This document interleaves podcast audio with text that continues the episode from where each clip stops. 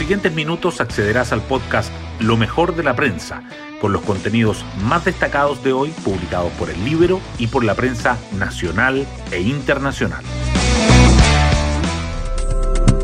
Buenos días, soy Magdalena Olea y hoy lunes 26 de julio les contamos que la semana empieza con noticias que reflejan las mejores condiciones sanitarias. La capacidad de las camas UCI ha bajado 15% desde el pic de la pandemia. La región metropolitana tuvo su primer fin de semana sin restricciones desde noviembre. Los pasajeros de los vuelos nacionales han aumentado y las personas vacunadas podrán viajar al exterior desde hoy. Y la carrera presidencial también tiene novedades, ya que Unidad Constituyente finalmente decidió hacer una consulta ciudadana presencial el 21 de agosto para definir a su abanderado. Las portadas del día. Los temas relacionados con la pandemia destacan en los diarios. La Tercera abre con el otro efecto de las vacunas. La red de salud baja en 15% el número de camas UCI desde el pic de la pandemia. Y también resalta que la región metropolitana tuvo su primer fin de semana sin restricciones desde noviembre de 2020. El Mercurio subraya que los pasajeros de los vuelos nacionales aumentan y que desde hoy las personas con su pase de movilidad podrán viajar al extranjero. El titular principal, sin embargo, es para otro tema. Las contratistas forestales sufren su año de mayor violencia y promedian 7 atentados al mes. La política nacional también está presente. El Líbero titula con la profecía cumplida del Frente Amplio, mientras que El Mercurio y La Tercera informan que la consulta ciudadana para definir al candidato presidencial de Unidad Constituyente será presencial el próximo 21 de agosto. Los asuntos internacionales igualmente sobresalen. El Líbero destaca el método yugoslavo del gobierno cubano para asfixiar las protestas en la isla. El Mercurio resalta que la oleada de detenciones y de hostigamiento a los opositores complican el diálogo en Venezuela.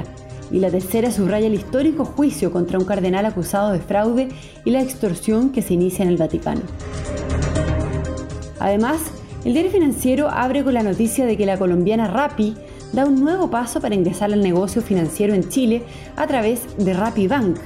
Y los Juegos Olímpicos, El Mercurio y La Tercera remarcan que el Dream Team de Estados Unidos, en baloncesto, pierde ante Francia y se llena de dudas. Temas del Líbero. La periodista Daniela Vásquez nos cuenta sobre la profecía cumplida del Frente Amplio. Lidera la convención, los municipios, los gremios y hasta las redes sociales. Desde el 2017 la estrategia del Frente Amplio era clara: conquistar todos los espacios importantes. A 4 años de su creación, tuvieron un declive en cuanto a partidos, representantes de la Cámara y militantes, pero comenzaron a tener hegemonía en otros lugares. Con Jaime Bassa como vicepresidente, predominan en la Convención Constitucional. Se quedaron con 12 municipios importantes, tienen influencia en el Colmet de Isquiasiches y cuentan con bastiones universitarios como la FEUC desde el 2017. Todo esto se vio coronado por el triunfo de Gabriel Boric el pasado 18 de julio, quien superó a Daniel Jadue con más de 1 millón de votos, triunfando en todas las regiones del país y posicionándose como el candidato más popular en redes sociales. Pueden encontrar esta nota en www.ellibero.cl.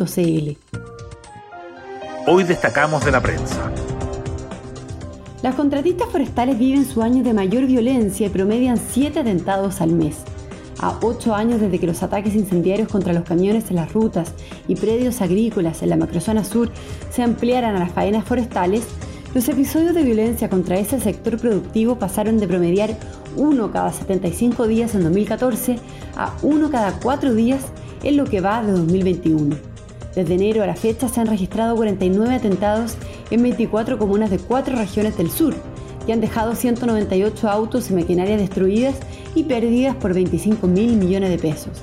La Araucanía concentra 30 de los ataques. La capacidad de las camas UCI se reduce en 15% tras la disminución de los pacientes de COVID-19. La mayor cantidad instalada para la segunda ola se registró el 7 de mayo pasado, con 4.544 camas críticas.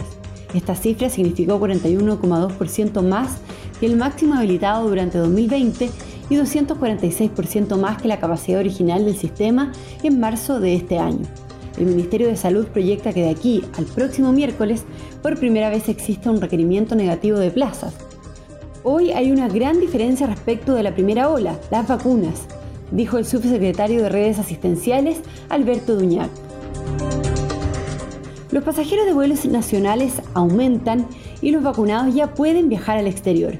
Los cambios al plan paso a paso permiten que las personas con pase de movilidad puedan viajar a otros países desde hoy. Desde Nuevo Pudahuel prevén un lento incremento del tráfico internacional debido a que las aerolíneas deben ajustar sus planes de operación. Agregan que el flujo de los vuelos nacionales ha tenido un aumento constante por las mejores condiciones sanitarias y por las vacaciones de invierno. El alza se ubica entre 10 y 20% según las estimaciones del terminal. Unidad Constituyente elegirá su candidato presidencial el 21 de agosto. La alianza de centro-izquierda finalmente se decantó por una consulta ciudadana presencial. Recordemos que se había barajado la idea de que fuese electrónica para definir la carta para competir por la moneda. Además, fijó este jueves 29 de julio como límite para inscribir las candidaturas que participarán. Hasta ahora serían Carlos Maldonado, del Partido Radical, Paula Narváez, del Partido Socialista, del PPD, Partido Liberal y Nuevo Trato, y Yana Proboste, de la Democracia Cristiana. Y el PRO también presentaría un candidato.